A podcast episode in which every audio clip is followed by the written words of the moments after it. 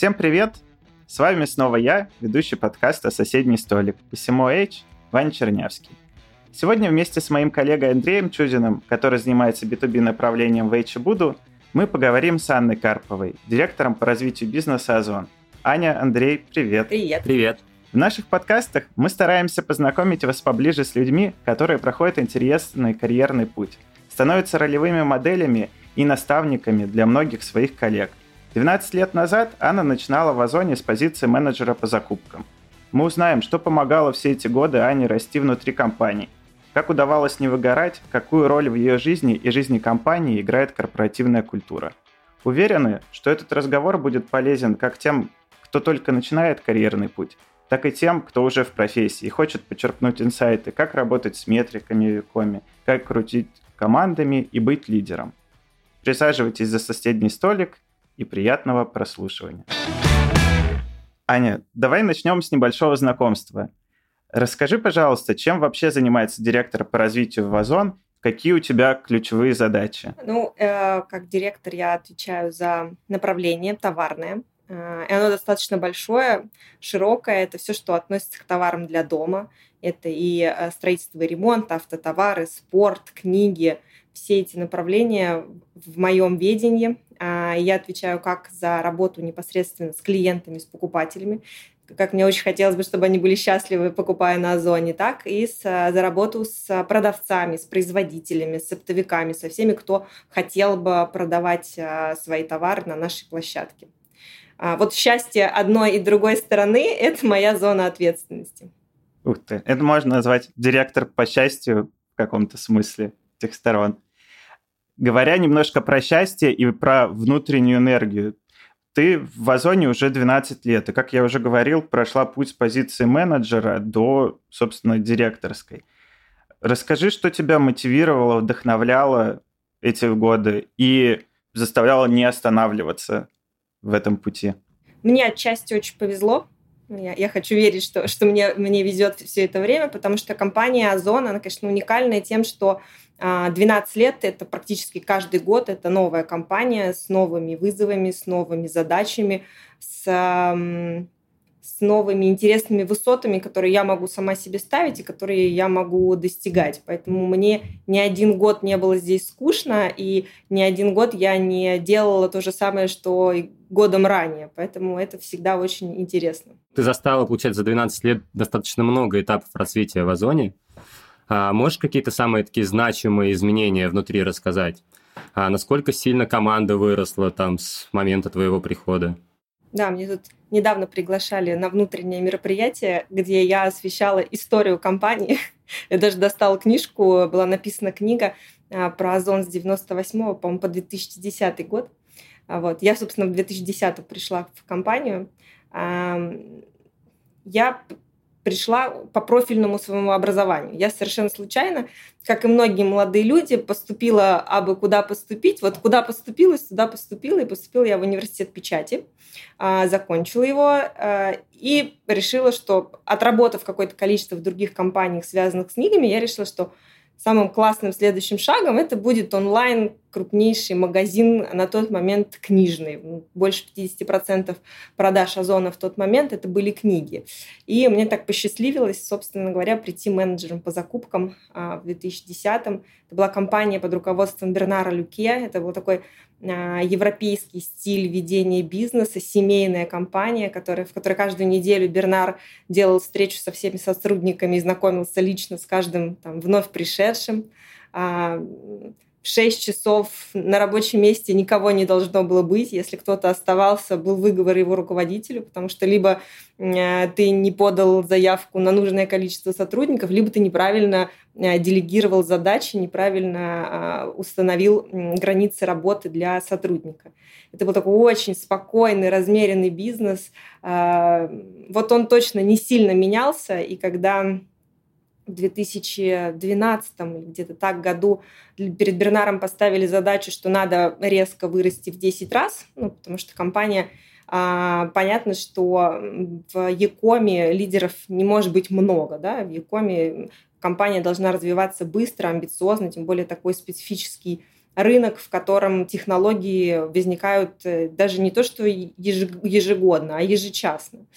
А, на что Бернар сказал, что ну, не его стиль руководства, его стиль руководства, наверное, не позволит так быстро развиваться компании, и э, передал управление Маэль, э, Маэль Гаве. Э, в ее задачу больше входило привлечение инвестиций. Это был такой разгонный этап, в котором нам нужно было подготовить компанию к бурному росту. Нужно был плацдарм, нужно было развитие там, региональное, нужно было инвестиции в технологии, в IT. И вот Маэль сделала очень много для того, чтобы подготовить компанию к бурному росту. Очень интересный этап был при э, Дэнни Перекальске, который до этого был генеральным в Дикси, а потом ушел в Утконос. Это был интересный бизнес, такая интересная драйвовая молодая команда, которая заточена была на на своего клиента. Там не было еще разговоров про производителей, про поставщиков. Это был чисто ритейл-бизнес, который имел свою нишу клиентскую, на которую он работал а, самозабвенно.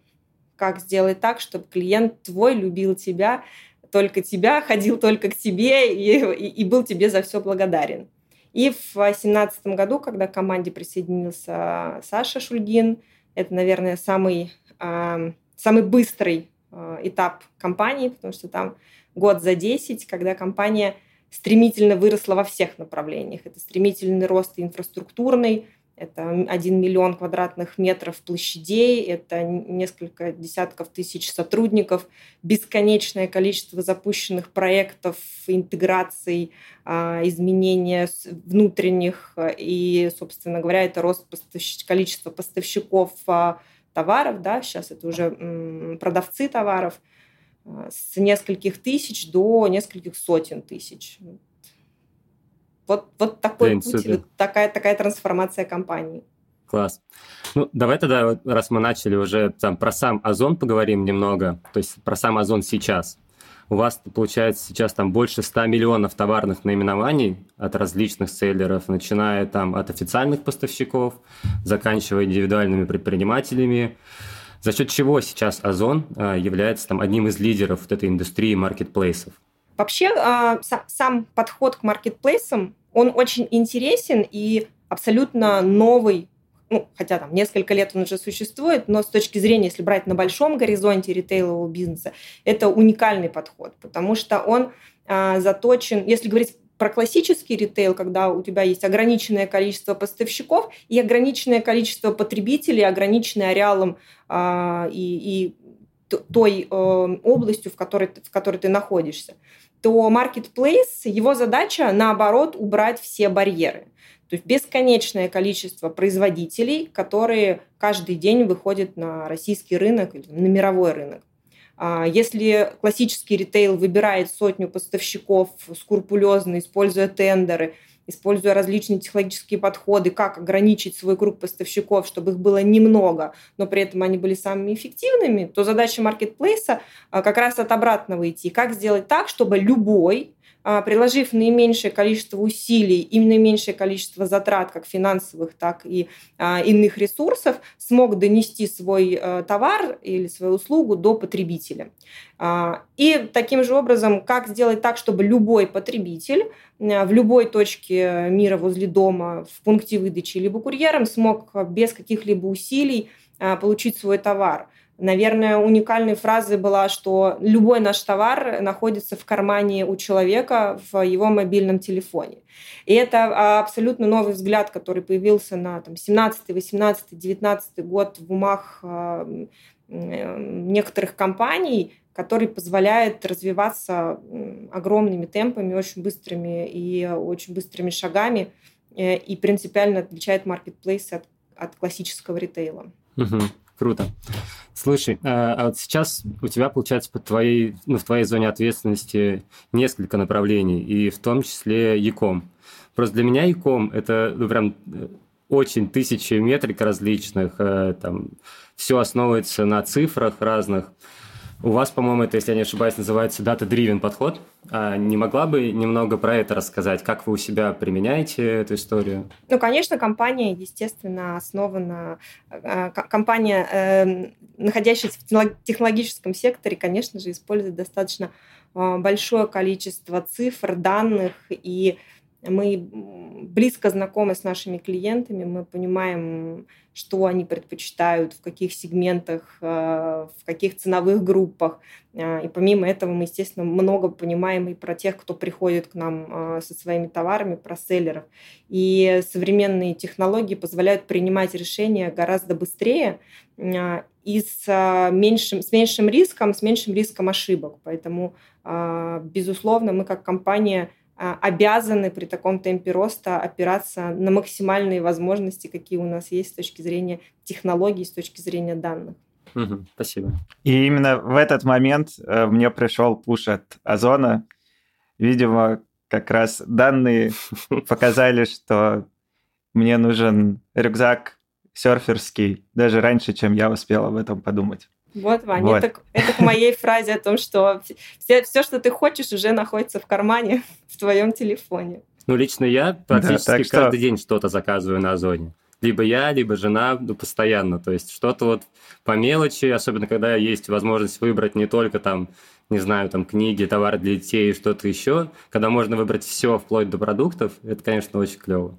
Ну, тут собралась очень лояльная да. аудитория. А я хотел бы вернуться немножко к... Мне все не дает покоя история про 12 лет в одной компании, потому что я сам, по большому счету, провел 10 лет своей предыдущей компании, и интересно, наступали ли у тебя когда-то моменты, когда ты чувствовала, ну что, все, я выгорела. Может быть, э, насколько я знаю, у тебя был перерыв в работе в Озона, когда ты в какой-то момент уходила из Озона. Можешь рассказать про это немножко подробней? У меня было два больших э, отпуска за все эти 12 лет. Один счастливый отпуск, когда я стала мамой, и у меня была возможность передохнуть в течение года. А второй отпуск был не так давно, аж два месяца. К этому моменту я уже забыла, что это такое. А, такие длинные отпуски. Да, два месяца у меня появилась возможность между двумя такими большими глобальными проектами, у меня появилась возможность выдохнуть, набраться сил, а, найти для себя новые увлечения, а, научиться фотографии для того, чтобы потом с новыми силами вернуться и покорять новые высоты. Да, безусловно, конечно, когда ты работаешь в очень активном темпе и в очень активной компании, очень важно восстанавливаться, потому что, ну, в противном случае, я думаю, что не секрет, и очень много на эту тему там коучингов, бизнес-тренеров и всяческих тренингов тайм-менеджмента, которые говорят, что если ресурс исчерпался, то дальше все, все последствия могут быть очень негативными. Поэтому, конечно, я слежу за собой внимательно. Это и а, спорт, и семья, и, безусловно, там моя команда. То есть все, в чем только можно питать энергию и находить позитив а, и концентрироваться на позитиве, это однозначно а, я делаю, и это нужно делать, и я рекомендую концентрироваться на том хорошем, что есть вокруг нас. А все плохое, оно приходящее и очень скоро закончится. Мы обычно в конце выпуска собираем рецепты, которые нам посоветовал спикер, и я думаю, что это точно может быть частью такого чек-листа, который мы можем составить по итогам нашего подкаста. Сложно было перестраиваться. Ты рассказывала, когда историю Озона, говорила про разные стили управления и, по сути, разную динамику работы компании. Это как-то резонировало и совпадало со твоими внутренними переходами, ну, когда, например, появлялась готовность все-таки работать, видимо, после шести, думать больше там, о масштабировании, о захвате рынков и так далее? Или были сложности какие-то в моменты переходов между вот разными стилями внутри компании? Ну, было по-разному. В основном мне везло, что я к моменту старта какого-нибудь нового следующего проекта и следующего этапа своего в компании, я уже приходила к тому, что мне уже становилось скучно и тесно в предыдущем, и так получалось, что у компании, в которой, в принципе, всегда достаточно много возможностей, находился новый проект э, именно для меня, и я понимала, что вот, вот то, чем я хочу заниматься дальше. Э, поэтому как-то это все очень органично совпадало. С другой стороны, я, в принципе, человек, который всегда голодный, жадный до, и до работы, и до чего-то нового, и до совершенствования, и до того, чтобы мир стал лучше. Поэтому компания, которая практически каждый день, с одной стороны, делает мир лучше, с другой стороны, дает своим сотрудникам возможность э, для развития, мы точно здесь совпали по ДНК и по, по, по направленности своей жизни. Интересно, знаешь что? Я хотел, пока далеко не убежали от темы, вот по вопросу первого твоего длительного отпуска, когда ты стала мамой, у меня есть, потому что вопрос из зала, из зала, точнее, от моей жены. Она сейчас тоже находится в декретном отпуске. И вот для меня и для нее такой, наверное, насущный вопрос – а как после вот там сколько, полтора-два года вернуться обратно там в свою компанию, при этом не растерять тот запал, тот, э, те умения, навыки, которыми ты обладал, и найти в себе силы вновь вернуться и дальше продолжать, продолжать, продолжать вот эту свою карьерную, свой карьерный путь. Это.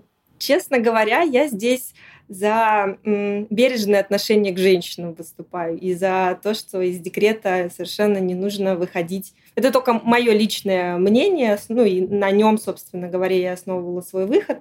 Перед декретом я уходила с позиции менеджера по внешнеэкономической деятельности, связанной с работой с Китаем.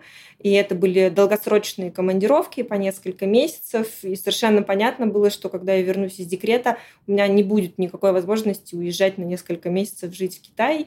Поэтому сразу предполагаю, что там продолжение, такое же активное продолжение карьеры просто невозможно, я искала для себя, для выхода позицию таким с более спокойным графиком, потому что все-таки э, а, спокойствие мамы, спокойствие ребенка дает больше плацдарм для дальнейших каких-то активных действий. И выходила я на позицию менеджера категорийный. А, по, собственно говоря, я выходила на позицию, которая работ, по работе с товарами новогодние, декор интерьера. Я вышла незадолго до Нового года, и у меня было такое состояние, что ну вот оно счастье. Вот мне надо выбрать елочки, там э, шарики, там вазы, там еще что-то. А, год был сложный, потому что мы немножко к этому моменту пропустили подготовку. У нас должны были быть уже все на складах и я там семимильными шагами э, наверстывала упущенное с точки зрения подготовки вот компании к Новому году. И когда ты плавно входишь а, в ритм, когда у тебя получается, когда ты чувствуешь вот эту вот опору, и когда ты чувствуешь отдачу со стороны компании, которая тоже благодарна тебе за проделанную работу, а, в рамках Озона сразу практически появились, там, через полгода появились новые проекты амбициозные, на которых а, которые стали следующей ступенькой в карьере, и, и можно было уже там э, с точки зрения там уже ребенок освоился в садике, и там и я освоилась в компании после возвращения, э, я уже перешла на какие-то следующие ступеньки, сделала следующие шаги, потому что я четко понимаю, даже когда ко мне в команду выходят девочки первые там несколько месяцев после декрета, э, сразу вернуться в, на те позиции эмоциональные, на те позиции по загрузке, с которых ты уходил, ну, я считаю, что это жестоко по отношению, угу. по отношению к молодой маме. Угу, спасибо. Я вернусь к одному вопросу, который обычно тоже любимый у нашей аудитории, потому что в основном мы же разговариваем э, с людьми, которые успешные в карьере, которые ролевые модели для многих. И кажется, что это какой-то идеальный путь, который котором не было никогда ни фейлов, ни провалов. Но, скорее всего, это не совсем так. Можешь рассказать, были ли за вот эти 12 лет в Озоне какие-нибудь провалы, какие-то фейлы, что-то не получилось сделать, и как ты из них выходила? Вообще, такая провокационная фраза «Озон любит ошибки». Вопрос в их э, количестве, в повторяемости. Чем больше ошибок человек совершает, тем больше опыта он набирается. Э, и вопрос только дальше, как он этим опытом пользуется. Бесконечное количество различных ошибок, разные, раз, разные уровни глубины и последствий, конечно, было, было на пути за это время. Сейчас их все меньше, потому что опыта все больше, понимания бизнеса все больше. А, это все про то же, что человек должен оставаться голодным, молодой специалист должен всегда оставаться голодным, он всегда должен пробовать, особенно он должен пробовать то, чего он раньше не пробовал. А когда он пробует то, чего он раньше не пробовал, я не знаю ни одного человека, который делал бы это без ошибок. А, и в рамках развития команды, которая у меня есть, мы очень часто предлагаем а, различные проекты внутри которые направлены на то, чтобы человек попробовал что-то новое. И, естественно, это такое бережное сопровождение, понимая, что человек может оступиться, ну, оступиться в плане, да, там, совершить какую-то ошибку, не, не досмотреть, потому что он раньше это не пробовал делать. И, э, и, конечно, здесь у нас есть большое количество наставников разных уровней, там, программы стажировок. То есть мы в данном случае нацелены на то, чтобы как можно больше пробовать, э, как можно больше находить вариантов, потому что компания должна быть лучшей для своих клиентов, как для продавцов, так и для покупателей. А для этого она должна находить тот уникальный путь, э, в котором она будет лучшей. Уникальный путь не бывает по проторенной дорожке. Да, мы когда недавно проводили мероприятие и э, позвали туда школьников, собственно, основными их э, карьерными вопросами было как не ошибиться. И мы поставили себе задачу вот на каждом э, таком разговоре с ребятами, наоборот, попытаться вот изменить эту школьную логику про то, что э, ошибка это всегда плохо, в то, что ошибки — это нормально, и это то, что неминуемо преследует, особенно в начале пути. Поэтому в этом смысле, мне кажется, и мы в ИЧ, и вы в Озоне одинаково видим, одинаково воспринимаем ошибки, и, надеюсь, нам получается транслировать этого, особенно тем, кто только начинает свои первые шаги в карьере. Ты немножко поговорила про новые проекты внутри Озона и то, что тебе помогало все эти 12 лет находить для себя в Озоне что-то новое, как раз возможность создавать новые проекты, реализовывать новые идеи. Часто, когда мы смотрим на большие компании, нам кажется, что сотрудники приходят туда уже на все готовое, без возможности реализовать свои какие-то новые идеи, свои новые продукты. В отличие, например, от стартапа, где среда более гибкая и где ты как будто больше можешь развернуться. Можешь, пожалуйста, рассказать, как у вас в Озоне устроен вот этот момент с приходом новых людей и с возможностью их предложить новые идеи, новые продукты? Мы тут как раз а, на днях обсуждали, что пару лет назад, это ну, три года назад, это было какой-то непо... сплошной стартап, непрерывное новаторство. Все время кто-то что-то предлагал, и в конечном итоге очень много было реализовано, но и отчасти было достаточно много хаосов в том, что, в том, что запускалось.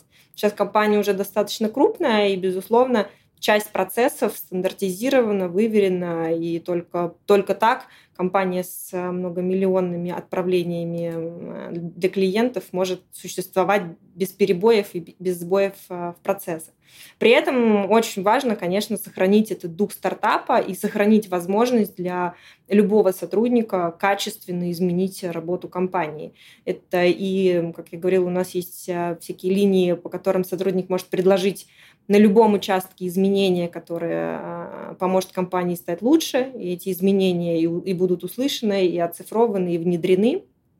Э, и с другой стороны, мы достаточно трепетно относимся к тому, э, в какую команду попадает сотрудник. У нас есть ком- команды, которые работают непосредственно в, в цепочках процессов, где все выверено и где человеку должно быть комфортно, где он должен понимать, что вот он делает первое, второе, третье, четвертое пятое, и это приводит к результату. Есть команды, которые у нас непрерывно генерят идеи, меняют продукты, меняют системы, меняют все для того, чтобы оно было еще круче, потому что мы точно не в не в конце пути и даже еще не в середине. И, собственно говоря, нам еще меняться и меняться, работать и работать. Поэтому от чисто стартапа и от какого-то там определенного уровня хаоса мы пришли уже в ту компанию, в которой все работает и можно много что изменить. Слушай, ну, это на самом деле больше даже мое такое опасение, потому что я вот никогда не работал в таких крупных компаниях, и поэтому всегда выбираю стартап, потому что есть возможность повлиять на продукт, э, я точно знаю, что мои идеи будут услышаны, и вот для меня сейчас на самом деле так отзывается очень то, что ты говоришь, что в Озоне есть тоже такая история, хотя компания большая, совсем не стартап. Ну, здорово. Ты бы хорошо вписался в нашу команду. Кажется, сейчас у нас Андрей найдет работу в прямом эфире. Ну не, на самом деле я себя очень хорошо чувствую здесь, буду H, моя семья. Но в формате какого-нибудь мероприятия, челленджа можно было попробовать поработать. Ну давай мы устроим. Устроим тебе погружение в нашу, в нашу жизнь, работу. Давай, класс. Буду ждать тогда какое-нибудь официальное приглашение. Приеду с удовольствием поработаю. Все будет, все сделаем. Спасибо, спасибо. Кайф. такого у нас еще на подкасте не происходило за все сезоны соседнего столика и за больше ста выпусков. Да, если я не появлюсь в следующем выпуске подкаста, знаете, я в Озоне. Аня, расскажи, пожалуйста, какими качествами должен обладать сотрудник э, вашей компании? Что ты обычно ищешь в людях на собеседованиях? Э, и вообще мне было бы интересно узнать от тебя, как такого уже э, долгое время состоятельного руководителя, какие вот там топ-3 вопроса от Ани Карповой на собеседовании? Ну все, мы точно Андрея потеряем. Ну нет, мне больше интересно с точки зрения ну, руководящей позиции, потому что ну, я сам тоже собеседую людей, интересно, вот опытный руководитель, какие вот тоже вопросы задает. Я бы с удовольствием тоже их использовал, там взял к себе тоже на заметки. Ой, я здесь достаточно широко смотрю на вопросы, и в зависимости разные команды, разные разные процессы были, поэтому и подход у меня менялся. И, и сейчас нет какого-то единого стандартного подхода, и нельзя сказать, что мы ищем однотипных людей, потому что очень много интересных задач, очень много проектов, поэтому а, и, и поиск достаточно там, широко ведется. Это и специалисты а, с очень большим опытом. Я даже как-то смеялась на предыдущем блоке моей работы – а, на встрече с, с искателем, я говорила, вы попадаете в Америку времен переселенцев, когда в Озоне на этом этапе уже большое количество профессионалов а, с разным бэкграундом из разных компаний, в которых процессы были выстроены по-разному, но при этом компания настолько радушная и готовая к впитыванию этого опыта, что эти люди не только уживаются, но и генерят что-то совершенно уникальное, комбинируя в себе Э, опыт тех компаний и тех проектов, в которых они работали до этого. Помимо этого, впитывая в себя еще и культуру компании «Озон», которая тоже за много лет может немало обогатить тех, кто к нам присоединяется. И здесь, конечно, и стандартные вопросы, насколько насколько вы готовы делать, делать мир лучше, насколько вы готовы работать ради клиентов, ради поставщиков – ради производителей. Но по большому счету для меня важно именно восприятие человеком вот э, того, что мир а, бесконечен, огромен, многогранен, и мы работаем не для кого-то одного, а для, для создания такого продукта, который удовлетворит э, потребности всех. Потому что у нас есть и огромные компании, монстры с именитыми названиями, известные всем, и совершенно небольшие компании, которые только-только произвели там первые свои 10, 15, 20 штук э, какого-то уникального продукта, которым они дорожат как своим детищем. Э, и э, наша задача с одинаковой там, теплотой э, и с одинаковым трепетом относиться и к большой компании, у которой, которая фурами готова развозить товар по всей стране, и к небольшой компании, которая привезет на свой первый товар на наш первый склад и попробует выйти на рынок и попробует э, пообщаться со своим клиентом, потому что это не только поставка на склад, но это и возможность работать с отзывами, это возможность усовершенствовать свой продукт, вот так вот ведя диалог э, напрямую с тем, кто его потом будет покупать. А, и человек, на какой бы части бизнеса, на какую часть бизнеса он бы не попал, он должен понимать, что он работает не, не здесь, вот в моменте, да, он работает на того клиента, будь то внутренний или внешний клиент, который, э, который есть у компании. Угу. Про онбординг немного поговорили. Давай теперь а, поговорим а, про то, как ты строишь вообще команду, чтобы сотрудники там не погрязли в рутине, работали эффективно, как ты их мотивируешь. Ну, расскажи вот это немножко про процесс своего управления именно командой. Очень интересно послушать. Ой, мы тут переезжали между офисами, нас пересаживали в, в другую часть офиса. Мы долго э, ломали голову над зонированием, кого куда посадить, кого посадить в отдельные кабинеты, чтобы им было тихо и спокойно, какие команды лучше посадить рядом, какие, какие лучше, каким, какие могут рассесться подальше. У нас даже был опыт, что мы в какой-то момент при переезде посадили две команды рядом, и э, продажи увеличились в разы просто потому, что люди стали чаще и больше коммуницировать. А, ну, нужно ставить людям интересные задачи, нужно давать им возможности, много возможностей раскрыться, чтобы они не, не, не погрязали в одной и той же рутинной, рутинной работе. Ребята очень много времени сейчас проводят и, и вовне а, офиса вместе. У них там, я уже не успеваю во всем поучаствовать, но там и рыбалка, и шашлыки, и походы в кино – И это такая действительно семья, семья, дающая опору не только в рабочих процессах, но и вне, когда ты понимаешь, что ты работаешь с друзьями и работаешь на какой-то, над какой-то единой задачей. А у вас сейчас взаимодействие и работа происходит в офлайне э, вся или какой-то гибридный формат? Довольно гибко смотрим на, на, на, на возможности. Э, то есть это и работа в офисе э, в удобном, но и есть возможность работать э, удаленно.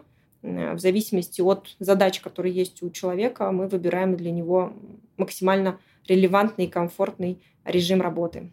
А в период пандемии э, был в основном дистант или вы тоже по максимуму старались в офлайне? Это я тоже спрашиваю к тому, чтобы понять, как происходит отбординг для тех, вот, кто, может быть, не сидит как раз за соседним столиком со своими коллегами и э, которого, может быть, поэтому не зовут на рыбалку, или в этом смысле э, тут и те, кто подключается онлайн, и те, кто подключается офлайн, они себя чувствуют как-то в общем пространстве. О, здесь, да, все очень гибко и очень зависит от команд. А, то есть мы предоставляем работу в офисе для тех, для кого это действительно необходимо. То есть есть, есть команды, которым нужно собираться вместе, нужно работать, и, безусловно, у них есть эта, эта возможность.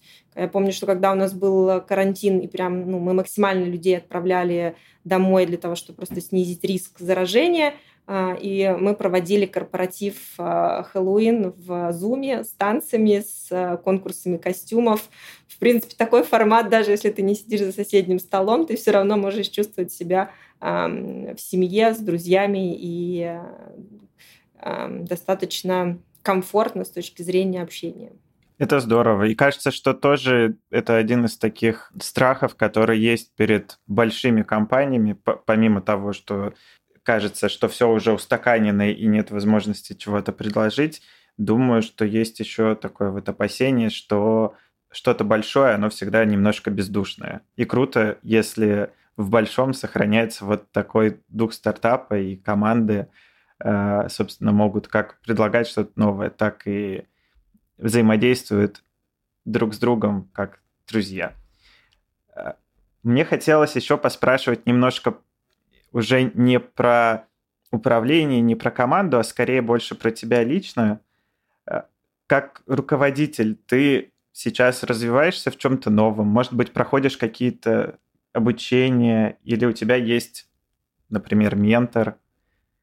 Можешь поделиться этим, пожалуйста? Ну, внутри компании у меня сейчас э, обучения нет, а так, конечно, у меня есть и, и бизнес-тренер, и э, коучер, который бережно сопровождают меня в различных бизнес-задачах для того, чтобы как раз максимально чтобы максимально энергоемко выполнять, э, выполнять работу, чтобы находить в себе силы, э, ставить самой себе вызовы, потому что не только руководство может прийти и сказать «делай первое и второе», скорее сотрудник сам в рамках того круга задач, которые у него есть, видит гораздо больше возможностей расширить этот круг и э, найти для себя новые точки развития. Поэтому сохранять вот эту энергию, сохранять э, широту взгляда, это очень важно для руководителя. И, безусловно, там я делаю ревью своих э, задач, своих проектов примерно раз там, в месяц, раз в два месяца для того, чтобы понять, что они актуальны. А, а я обязательно провожу встречи со всеми пар- крупными партнерами. Причем под крупными партнерами я имею в виду не только крупные с точки зрения бизнеса, сколько с точки зрения вовлеченности. Это могут быть маленькие компании. Мы делаем синк по взаимоотношению для того, чтобы я могла а, детальнее выстраивать стратегию, потому что мы идем в одном направлении, а окружающая среда достаточно быстро может развернуть нас в какую-то другую, в другую сторону для того, чтобы мы э, все еще были на одной волне с бизнесом, который нас окружает. Это для меня очень важно. Очень важно проводить э, форумы, конференции, встречи. И из них, собственно говоря, и рождается большое количество новых каких-то проектов. Мы тут э, для себя выработали формат круглого стола, когда мы на, на больших встречах определяем болевые точки, э, вещи, которыми, в которых нами недовольны. И дальше в формате круглого стола с 20-30 представителями бизнеса мы э, углубляемся в эту, в эту проблему, в недовольство, разбираем ее на части, собираемся вместе с командами внутри Озона, которые должны работать над этим проектом, и зачастую даже меняем сам саму канву э, того или иного процесса для того, чтобы гораздо ближе э, подойти к тем, кто потом этим процессом будет пользоваться. Потому что сделать ради, э, ради галочки это всегда очень болезненно для тех, кто потом будет этим пользоваться. И, наверное, внутренне это то, тоже ради чего не хочется тратить время, делая какие-то задачи или процессы ради Работать галочки. стол всегда очень, очень грустно, обидно. и нерезультативно. Немножко про тебя еще хотел спросить. У меня такой есть вопрос с подвохом, потому что я уже немного поспрашивал твоих коллег, как бы они тебя описали как руководителя. Мне бы интересно послушать, как бы ты сама себя описала как руководителя, там, в пару слов. Я могу тебе потом рассказать, что сказали коллеги. Да, да, будет интересно. А, ну, на самом деле мы проводим ревью два раза в год, на котором я даю обратную связь а, сотрудникам. И обязательно спрашиваю у них обратную связь про себя, потому что, конечно, а, комфортнее работать, когда все друг друга понимают и всем, всем комфортно во взаимодействии. Поэтому из того, что на обратной связи мне а, говорят коллеги, я руководитель, который действительно даю возможности людям а, и ищу проекты. То есть мы рассматриваем для команды проекты не только внутри своей команды э, тасуя, но мы еще а, вписываемся в большие проекты Озона, выделяя от себя людей в рабочие группы. То есть команда сосредоточена не только на жизни бизнес-юнитов, но и на логистических процессах, на финансовых вопросах, да, на расчете различных моделей. А, таким образом, бизнес-юнит максимально Э, вшит в структуру всей компании в целом, и обмен мнениями потом внутри бизнес-юнита позволяет команде держать овервью э, все процессы. И для меня, как для руководителя, это очень важно. Я, наверное, спокойный руководитель. Э, это к вопросу ошибок я понимаю, что любой может совершить ошибку, и наша задача как команды и поддержать человека, и найти оптимальный выход из ситуации, э, и разработать такой процесс, который в будущем не позволит нам ошибаться и, или оступаться. Я тоже, как, как и мои сотрудники, всегда голодный руководитель, то есть мне всегда хочется найти то, что мы еще не сделали, и сделать это лучше. Я надеюсь, что эта черта во мне сохранится еще на многие годы. Андрей, совпадает это с тем описанием, которое тебе говорили? Слушайте, я могу некоторые зачитать. Руководитель, которому доверяешь. А, коллеги отмечают, что сильные а, взаимосвязи в командах, которые выстраивает Аня. Лидер, за которым хочется идти. Ну и все примерно в таком ключе, конечно, э, все сказали примерно то, о чем как раз ты сама сказала. А, вот. То мне кажется, что получился матч. Да, здесь по большому да. счету мы а, нацелены на то, чтобы работать не, не в моменте, не здесь и сейчас забирать у сотрудника то, что он принес в компанию и, как говорится, до свидания. Мы нацелены на то, чтобы люди приходили надолго, развивались, э, оставались, работали в коллективе, видели взаимосвязи, видели цепочки, видели для себя различные вариации развития в компании, потому что у меня достаточно много а, примеров, когда люди, приходя в мою команду и понимая, как работает компания в целом, находили для себя различные возможности развиваться в смежных блоках, будь то логистика, будь то IT, а, продукты. То здесь э, мы говорим о том, что у нас возможен не только вертикальный рост, но и достаточно разнообразный горизонтальный рост. В этом компания очень интересная. Аня, у меня есть три финальных вопроса, достаточно коротких.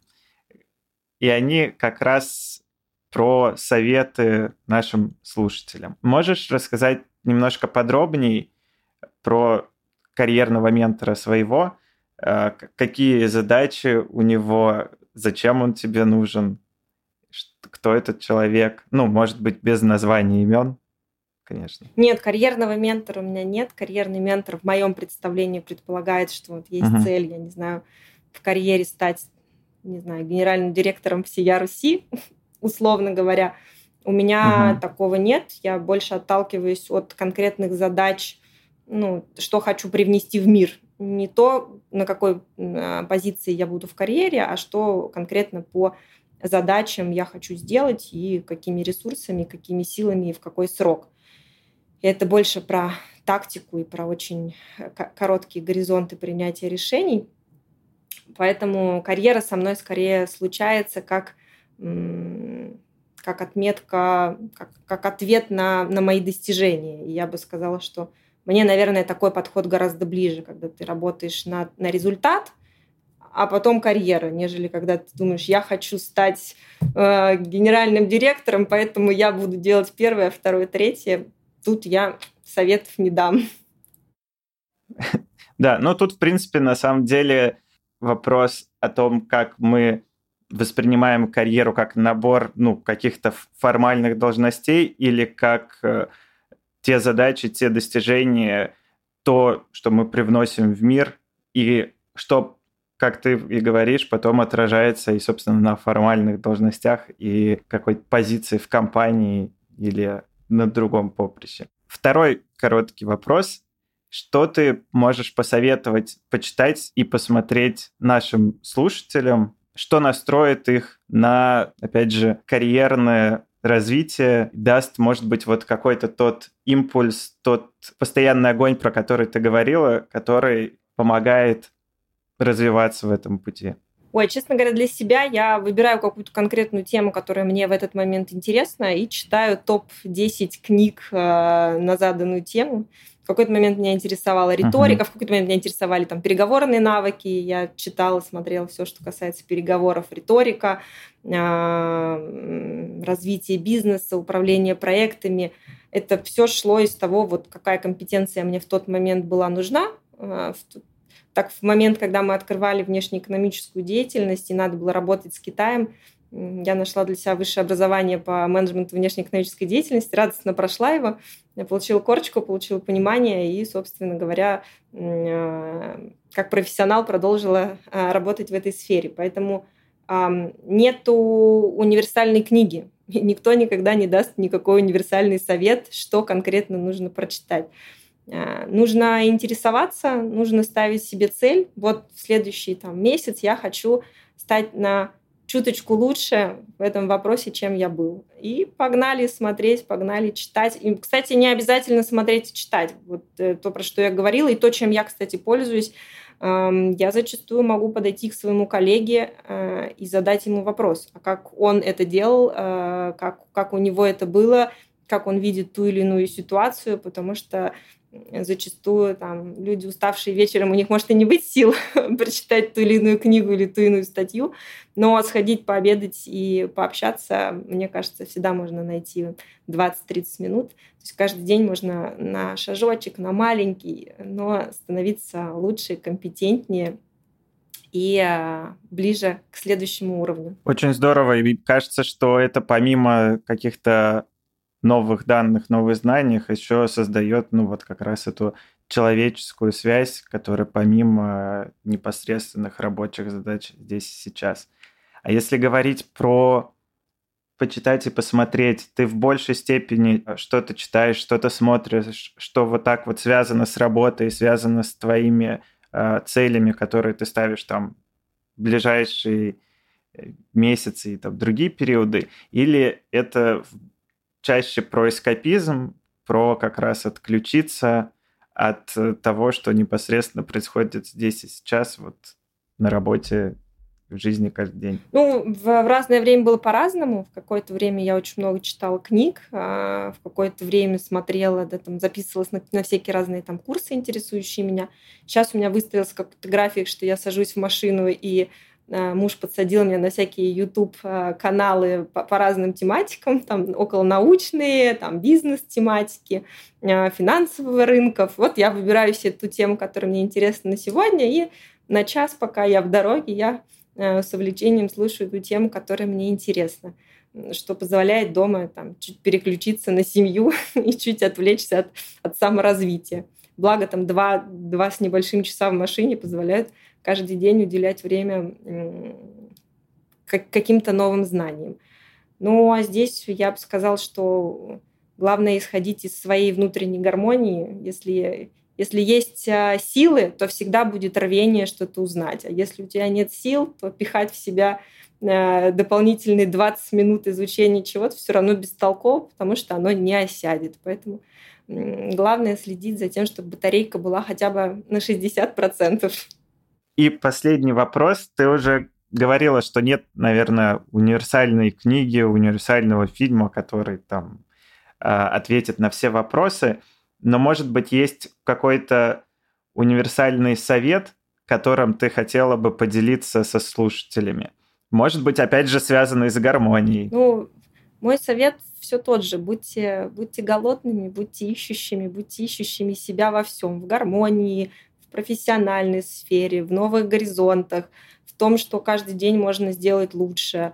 А то, что я делаю каждый день, нужно ли на следующий день делать то же самое, или уже пора в каком-то кусочке что-то поменять. А, не останавливайтесь и развивайтесь, развивайтесь во всем, и в семье, и на работе, и в профессиональных навыках, и в увлечениях, и в хобби. Ищите то, что будет вас заряжать. Меня заряжает работа. Она заряжает меня каждый день на то, чтобы потом приехать домой и отдохнуть. А дом каждый день заряжает меня на то, чтобы ехать на работу. На самом деле счастлив тот человек, который с работы бежит домой, а из дома на работу. Вот, пожалуй, я нашла эту гармонию. Я призываю людей а, не бежать за каким-то конкретным карьерным путем, скорее искать вот это сочетание, когда ты каждый день хочешь ехать на работу и делать что-то крутое, а, а домой, а потом хочется домой. И вот когда вы найдете именно это сочетание, дальше все пойдет Дальше будут находиться книги подворачиваться, будут находиться фильмы, а, передачи, будут находиться интересные собеседники, которые будут а, давать советы и поддержку. Главное, ищите баланс и себя. Аня, спасибо большое за этот разговор. Мы побежим искать вот эту гармонию, вдохновение и будем голодны до нового и интересного. Слушателям спасибо большое, что были с нами за соседним столиком. И будем ждать весточки Андрея из Озона. Как я понимаю, скоро увидим что-то интересное совместное с Андреем и Озоном. Спасибо большое. Спасибо, Таня, спасибо, Ваня, спасибо.